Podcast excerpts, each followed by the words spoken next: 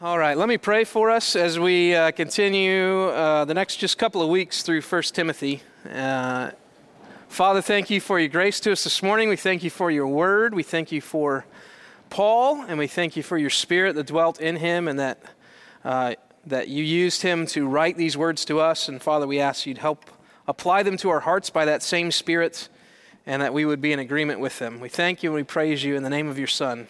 Amen. Okay, so we're in uh, 1 Timothy still. Uh, Stephen didn't make it through his whole section last week, so he kindly gave the last few verses to me. Uh, and we'll see if I can get through all of my section.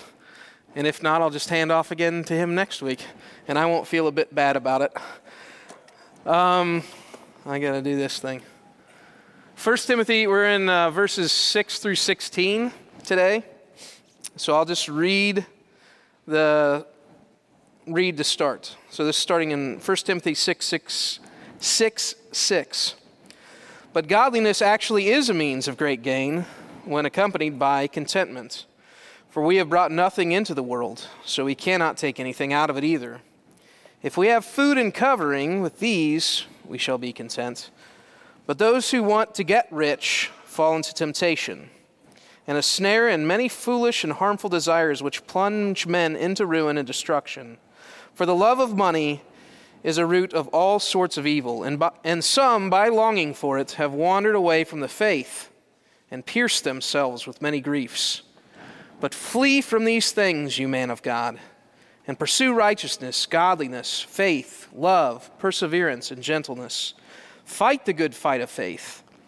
Take hold of the eternal life to which you were called, and you made the good confession in the presence of many witnesses. I charge you in the presence of God, who gives life to all things, and of Christ Jesus, who testified of the good, who testified the good confession before Pontius Pilate, that you keep the commandment without stain or reproach until the appearing of our Lord Jesus Christ, which he will bring about at the proper time.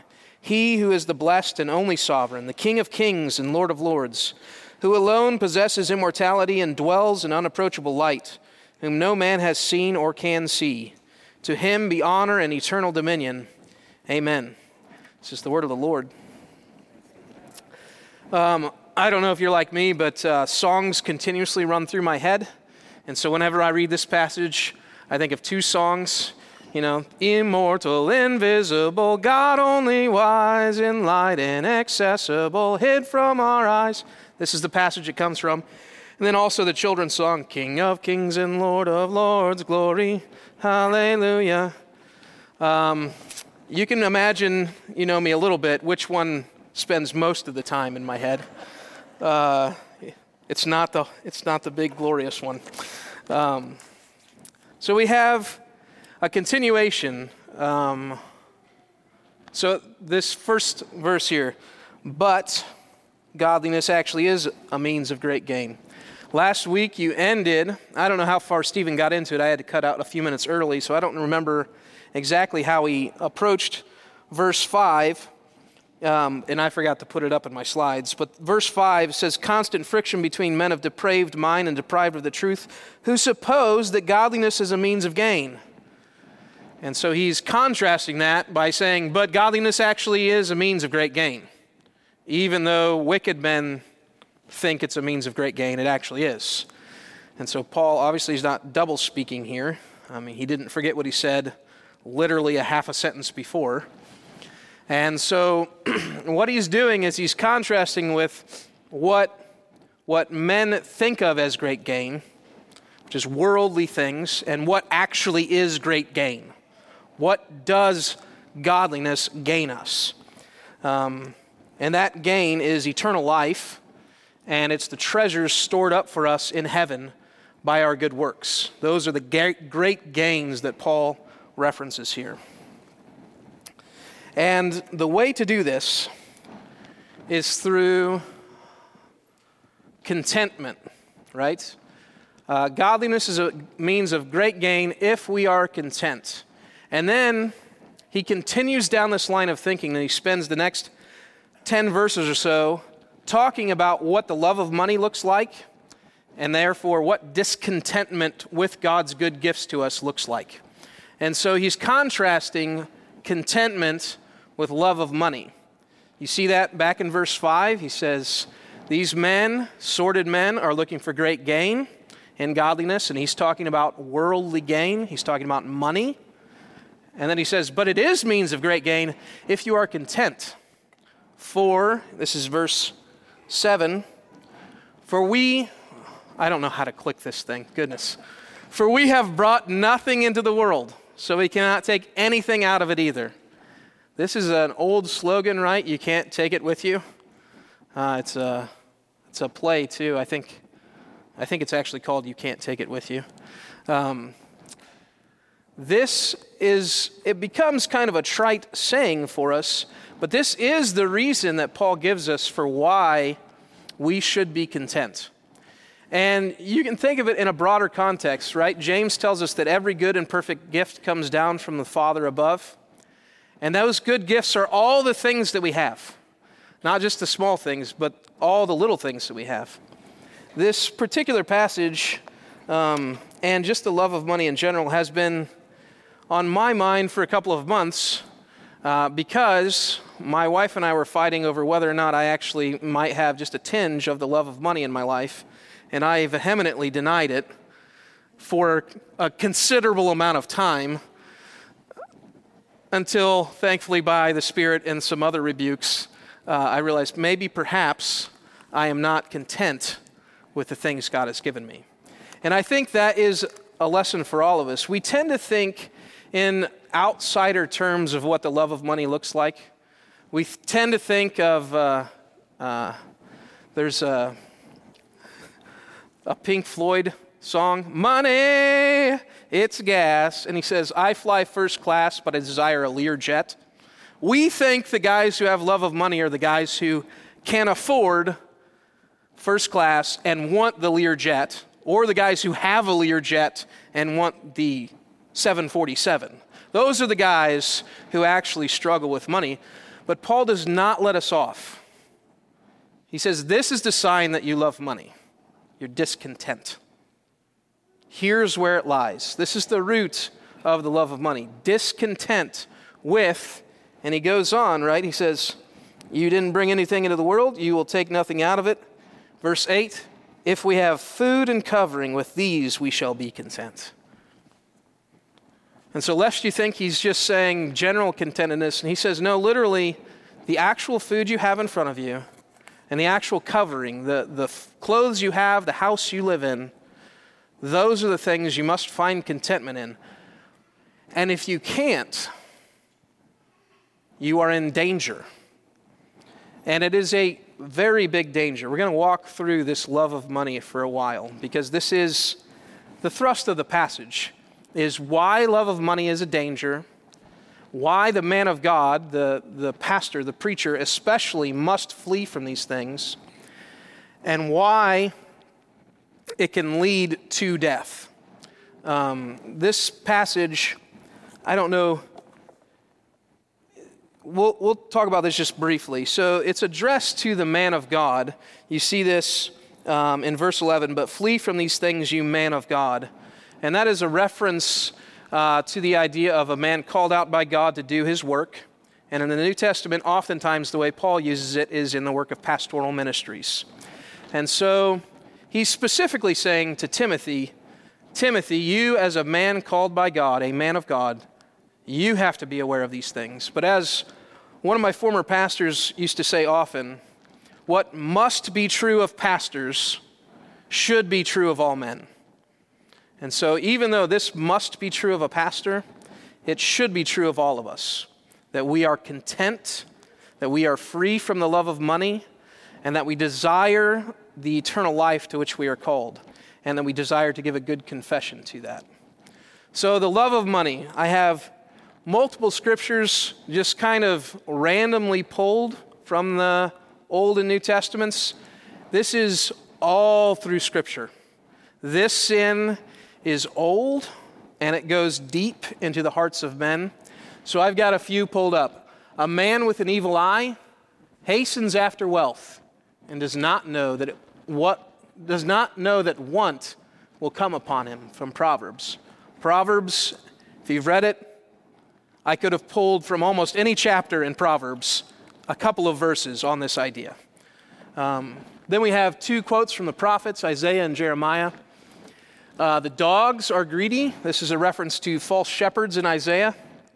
The dogs are greedy, greedy, they are not satisfied, and they are shepherds who have no understanding. They have all turned to their own way, each one to his unjust gain to the last one. And so here's a mark that Isaiah gives of false shepherding. Again, Jeremiah says the same thing about false shepherds.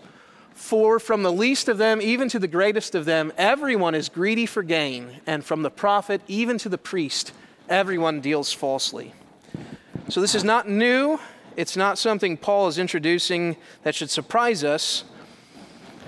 God's people constantly need to be reminded. We constantly need to be reminded that our hearts are fickle and we can easily turn aside to money and to the things of this world.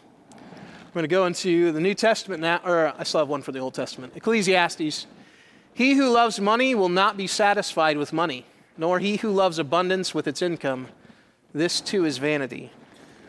You could, you could write books on this, right? The lottery is replete with this. The men and women who win the lottery, the big jackpots, higher rates of suicide, higher bankruptcy rates, higher divorce rates, higher kids who commit suicide, higher delinquent kids. You name it, within years, that money has completely corrupted the people who win it. There have been secular studies about this that winning the lottery is not good. Getting big chunks of money corrupts because our hearts are already corrupt towards it. Now, New Testament, this is Jesus. Now, the Pharisees who were love well jesus isn't saying this but he's it's in a passage where jesus is talking. Now the pharisees who were lovers of money were listening to all of these things and were scoffing at him. And so what is one of the marks of a pharisee a false teacher of israel? Love of money. Second peter forsaking the right way they have gone astray having followed the way of balaam the son of beor who loved the wages of unrighteousness so here you have Peter addressing false shepherds in the New Testament, referring back to Balaam, which is from Numbers, so very early in our scripture, the same sin. And then I did this for two reasons. One, I, I wanted to irritate some people who are not sure if Hebrews was written by Paul. Um, and so I just put it on the same screen, and you can decide for yourselves if this is the kind of man who would write this thing. Uh, make sure that your character is free from the love of money, being content with what you have. For he himself has said, I will never desert you, nor will I ever forsake you. Whether or not Hebrews was actually written by Paul, it's clear that this idea of contentedness and love of money is directly linked by the writers of Scripture. 1 Timothy, this is Paul writing to Timothy again, not addicted to wine or pugnacious, he's talking about deacons, but gentle, gentle, peaceable, free from the love of money. And 2 Timothy, for men will be lovers of self, lovers of money, boastful, arrogant, revilers, disobedient to parents, ungrateful, unholy. And then again in 2 Timothy, for Demas, having loved this present world, has deserted me and gone to Thessalonica. This is this is just a constant theme. And I think one of the things that happens when we see a constant theme is we ignore it uh, because it's always there. so it just becomes like this, this uh, low hum in the background. Um, and we think, you know, we give, um, we, we pray, we, we are generous with our money. This is all the things that we think about ourselves. And so this, this isn't about us. Um, I, this is a chart. And now, now we get into a little bit of sticky situation because this is an area where I have envy and where I have had a much bigger house than I currently have. And so I have double envy for you who have bigger houses than me and of my former self who had houses bigger than me. And this is an area that in the last two months has come to light in my own life that I have this. But let's just look at this for a moment. I pulled this up from an article, specifically from this article, because this graph links two things. It links household size, which is the red line starting up the top left and dropping. So that's people in the household. And then it, on the bottom two are the mean and the median, or the mean. Oh man. This is why I'm not a math teacher. The average household size and the median household size are the two different blue lines. And you can see they climb dramatically from the 70s. And this quote at the bottom this is from the article. But when it comes to the new houses that Americans are buying and living in, we see a much brighter picture of life in the U.S. Now, what has happened in this chart is the square footage, which are these little blue numbers. I got to figure out how to do this pointer thing. I keep pointing to the space. You guys can't tell. Huh? No? Which one is it? Thanks. Hey! So these numbers right here 551, 507, these are the square footage per person in 73. Okay? So every person that lived in a household had 500 and some odd square feet per person. By 2015, it's double. Now, I think it's pretty hard to argue that if we're looking at this chart and thinking about whether or not it's a much brighter picture of life, it's kind of hard to argue that that's actually a brighter picture of life. We have all this space now, and we never talk to one another. We never love one another. We never think about one another. The space has not made it a better home. And yet, this is the whole United States, right? This is the world. And my challenge to us is not you whether or not we have a big enough home or a small enough home or what size home is this is a question we should ask in a lot of areas of our life. Do we look exactly like the world?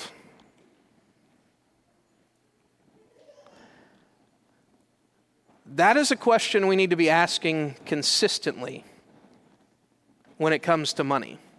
Do we look like the rest of the world? Because we are not called to be like the rest of the world. We are called to be like Christ.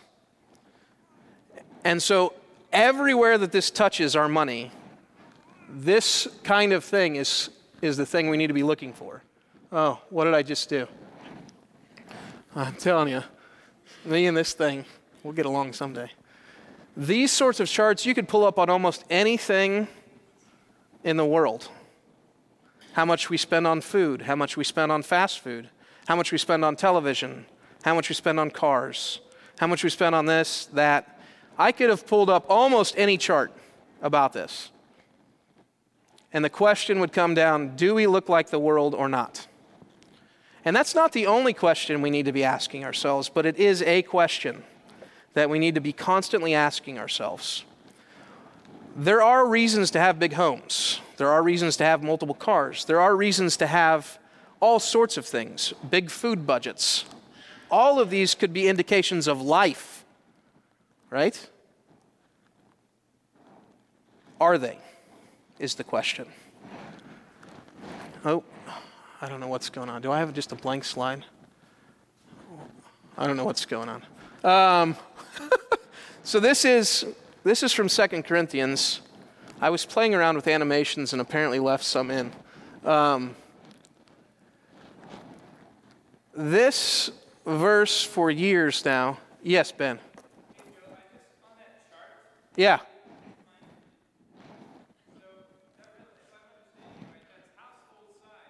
Yeah, that's not that's not child like it's not the rate of childbearing.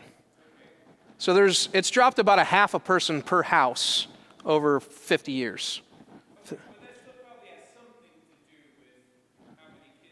It's yeah, definitely is linked to how many kids we're having. Right. Yeah, but even by the 70s, there weren't a lot of parents living with like and you could probably argue that our generation, we've kind of upped the household size because we stick around in our parents' basements. So, ah, Um, so this is from 2 Corinthians chapter 8. For this is not for the ease of others. He's talking about giving away, being generous. This is not for the ease of others and for your affliction. So he says, don't think of being generous and giving things away as helping others and afflicting you. Like you're, you're trying to make yourself suffer. You don't want to be an ascetic. You don't want to, right? Paul talks about this in 1 Timothy. You, you don't want to have that kind of thought. But by way of equality, at this present time, your abundance being a supply for their need, so that their abundance also may become a supply for your need, that there may be equality. I don't know how to do this. Okay. As it is written, he who gathered much did not have too much, and he who gathered little had no lack. Or I'm not going to break this down because this isn't the point of the whole lesson. But this so that in the middle there, that's the reason we're supposed to be generous. And if you read that, it's basically so that when you're needy, that's a different way of looking at generosity. That's a different way of looking at money. That's a different way of looking at stuff. And this is the way of godliness in money and stuff. Paul says it's not to ease others. And that is what we think being generous is all about. It's not for your affliction, which is the holy side of giving things away. Look at how much I have suffered by giving away my stuff. That's me, just so you know. That's my sin. That's where I like to sit. Look at my affliction. You see it, it's good and great and godly. But by way of equality, so that their abundance may also become a supply for your need. So just realize that the way we generally think about stuff as Americans is not the way Scripture talks about thinking about stuff. And so, this, this passage, which Stephen will hit on next week, where it says um, in verse 17, instruct those who are rich in this present age not to be conceited or to fix their hopes on the uncertainty of riches. And I want to let you know that that's all of us. We are all of us rich, including all of you here. Unbelievably wealthy. Some of you just spent some time in Africa. Unbelievably wealthy, right? I can't see y'all. Where's your brother? Is he not up here? Oh, he's, he's just sitting down, right? Unbelievably wealthy. Um, we just need to start reorienting our lives in this way. So, greed, the love of money. Here are some ways that, just in general, we have love of money. We show love of money. We're ungrateful. This, again, is an area that I am just coming to terms with in my own life. We, we don't thank God for the things He gives us, right? This is Paul's point here for we have brought nothing into the world. So that means everything we have was a gift to us. And we are ungrateful for those things. And we're ungrateful mostly because we never even think about it. This morning, so I live in a small house. My young, my, not my youngest, Mercy, who's two, she says, out of the blue, really this morning, sitting at our dinner table, our breakfast, you know, having breakfast. And she goes, Mom, we have a big house. We have a big house. We have a big house. And I was like, All right. and then I thought, you know what? You're right. We do have a big house. You know, we've got a three bedroom house. We could have a much smaller house, and we should still be grateful for that, right? Gratefulness. Related to this, right? Envious. We are always envious of either those who are able to be content with less or those who seem to be okay being grateful with the great abundance God has given them. And we think, well, I could be grateful with that kind of stuff. I mean, who couldn't be grateful with that kind of wealth? Right? Richard and I were just talking about this. This is And he didn't even know I was going to be nailing, a, nailing the, the thing to the fence post this morning. This, this, this is us, right? We, we love to think of how grateful we could be if only we had that thing, right? This is, this is where we get into some real sticky issues. How about this one? Not being wise stewards. This was a conversation that wasn't related to specifically money uh, that we had at our book club a few weeks ago. Reading uh, the little book on the Christian life by John Calvin. And he's talking about self control. This is what he says. Of these, of a few different things, self control means purity and self restraint. And we go, oh, yeah, yeah, that's exactly what self control means purity, self constraint. Yep. And then these two things, as well as, and this is where Calvin does his knife work, right? Blamelessly and carefully using the things we have. And acting with patience when we lack anything. Right? I know I'm it's not a sermon. I'm just talking about the text here, okay? I'm just trying to flesh out what maybe Paul's getting at. Uh, we're not wise stewards. We don't think about the big, grand picture.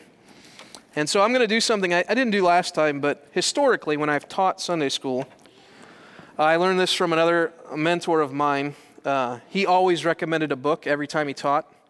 Um, there's, a, there's a man named Randy Alcorn. Is anyone familiar with Randy Alcorn? Has anyone read any of the stuff on money by Randy Alcorn? Yeah. Prepare yourself, okay? This is called Money, Possessions, and Eternity. There's a smaller version called Managing God's Money, and then there's a, like a micro book called The Treasure Principle. All of it comes out of this big book. You may not agree with everything Randy has written about money. I guarantee you cannot walk away from this book because all he basically does is just talk about all the scripture that talks about money in about 600 pages. And there is no way you will walk away from this going, I'm a good steward. I pretty much know what's up. I've, I've been faithful with all that God has given me, and uh, I'm grateful for every single piece of it. That book will not let you do that. So we are not wise stewards, not generous. And what do I mean by this? I, I put down routine giving. Um, this, is, this is a way that generosity masquerades itself, right? We get into habits of giving, and we never evaluate that habit of giving, right? Whatever we give is what we give, it becomes habitual. It's never evaluated, and we get into this routine. And routines, although helpful for us as humans, are rarely help for, helpful for us towards godliness, right? In general, the more routinish your life is, the more routinish your godliness is, the less and less godly it grows over time because you're just kind of rolling along. Rolling, rolling, rolling. I told you, I sing a lot. Uh, not well, but I do. So these are some ways in which greed and the love of money work. Uh, and that's from last time's lesson. Uh, I forgot to delete that slide. So then here is the antidote, right? The first antidote, be content. The second antidote, verse 11, flee from these things, you man of God, and pursue these things righteousness, godliness, faith, love, perseverance, and gentleness. Fight the good fight of faith. Take hold of the gift of eternal life. Flee is kind of an unusual word, I would think because if you're like me, you know of a passage or two that talk about fleeing. They're up here. What do we generally associate the scriptural command to flee with? Somebody? Joseph. And what was Joseph fleeing from? Potiphar's wife, sexual sin, right? That's, that's in our mind what we think of when we think of fleeing sexual sin. Joseph is the physical, actual example of fleeing it. But then we have 1 Corinthians 6:18, flee immorality. Every other sin that a man commits is outside the body, but the immoral man sins against his own body. 1 Corinthians 10:14 is idolatry, therefore my beloved flee from idolatry. 2 Timothy 2:22 back to lusts. Now flee from youthful lusts and pursue righteousness, faith, love and peace with those who call on the Lord from a pure heart. And then I put this other one up here because I want us to link in our minds the fact that Paul is thinking of both sexual immorality and greed in the same sort of way. Ephesians 5 3. But immorality or any impurity or greed must not even be named among you. How often have you thought of things that are greedy as so salacious that we shouldn't even talk about them? Is it perhaps that our the milieu, right, the, the way of our world right now for us, that greed is such a part of all of our lives, not just personally, but just in general. Everything is about this. Everything in the world is about money. That we don't think of the, the sins of greed as, as not off, they shouldn't even be spoken of. They're so horrible. And yet, all of our news, I don't need to remind you of what is actually in the news last week, right? President Trump being impeached over whether or not there was quid pro quo, usury, right? Use of money, greed, whether or not he was greedy for gain. That's what was going on. Now, you can disagree, and we're not getting into the politics, but that's what the news is talking about. They won't call it greed but that is actually what they're accusing the president of. He was greedy for gain. He wanted the presidency so bad he was willing to do this thing to gain it. Do we think of greed like we think of sexual immorality? Is it such a scary thing that we think we shouldn't we should fight it, you know? We should think about how to be generous. We should think about how to use our money wisely. That's not what Paul says. He doesn't say, you know, this is another thing to take care of in your life. Flee from it. Right? That's, that's a very different way of thinking about money. That's very un American. It's very, shall I, shall I say, unevangelical, right? How do we measure the success of most churches? If we're honest, how big is their building? How big is their budget? How many people go there? How many people have they sent out? How big is their missions budget? That's, that's all tied to this idea. Success is only and ever the dollars do we think about what it means to flee from it? And that should hopefully cause us to stop and think maybe I haven't understood this sin at all. It's caused me in the last two months to think maybe I haven't understood this sin at all. Um, I read this book, Money, Possessions, and Eternity. I couldn't remember if it was right before we got married or right after, but uh, I have a date in here that I bought it after we were married, which means it was in the first year of our marriage. And it was, it shook me to the core, uh, just thinking about money in a way that I hadn't before. And I don't think anyone probably would have accused me from, of being not generous. I don't think anyone would have accused me of hoarding my money before. And yet afterwards, I couldn't think of anything other than I'm a hoarder and I'm not generous. And I, I don't do that. And then seven years later, come to find out, I have not actually fled from this.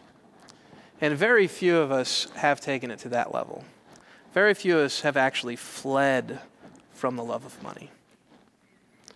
Because money is easy, right? It's, it's not the sort of crime like sexual immorality where the stain of it kind of lingers, right? Sexual immorality has this still, even with all that's going on in the sexual revolution, there is some sort of ickiness attached to it. We have a very hard time putting an icky factor on greed. Unless it's the guy who bought the Learjet, right? That's gross. That's disgusting. But pretty much everybody else, eh, probably not greedy. I mean, nobody else is going to buy a Learjet tomorrow, so we're good. The solution, right? Now that I've pinned us all to the wall and we have like seven minutes, it's good. You got lots to do next week, Stephen. I'm just going to leave the rest to you. um, here's the solution flee these things and pursue righteousness, godliness, faith, love, perseverance, gentleness. Fight the good fight of faith. Um, th- these first things, you could go into lots of different um, looks at what each of these actually mean. Um, I think, in general, godliness is a good sum term for all of these things. I think that's the way Paul thought earlier. I don't know if I got this on the slide. Yeah. Godliness is gain, right? In this same book, uh, actually, the passage I taught the last time, for bodily discipline is only of a little profit, but godliness is profitable for all things. Uh, verse 6 godliness actually is a mean of, means of great gain if it's coupled with contentment. Verse 12 take hold of eternal life. And why did I put that in here? Well, Paul himself couples it together. Um, instruct them to do good, to be rich in good works, to be generous and ready to share, storing up for themselves the treasure of a good foundation for the future, so that they may take hold of that which is life indeed. Godliness is getting us gain.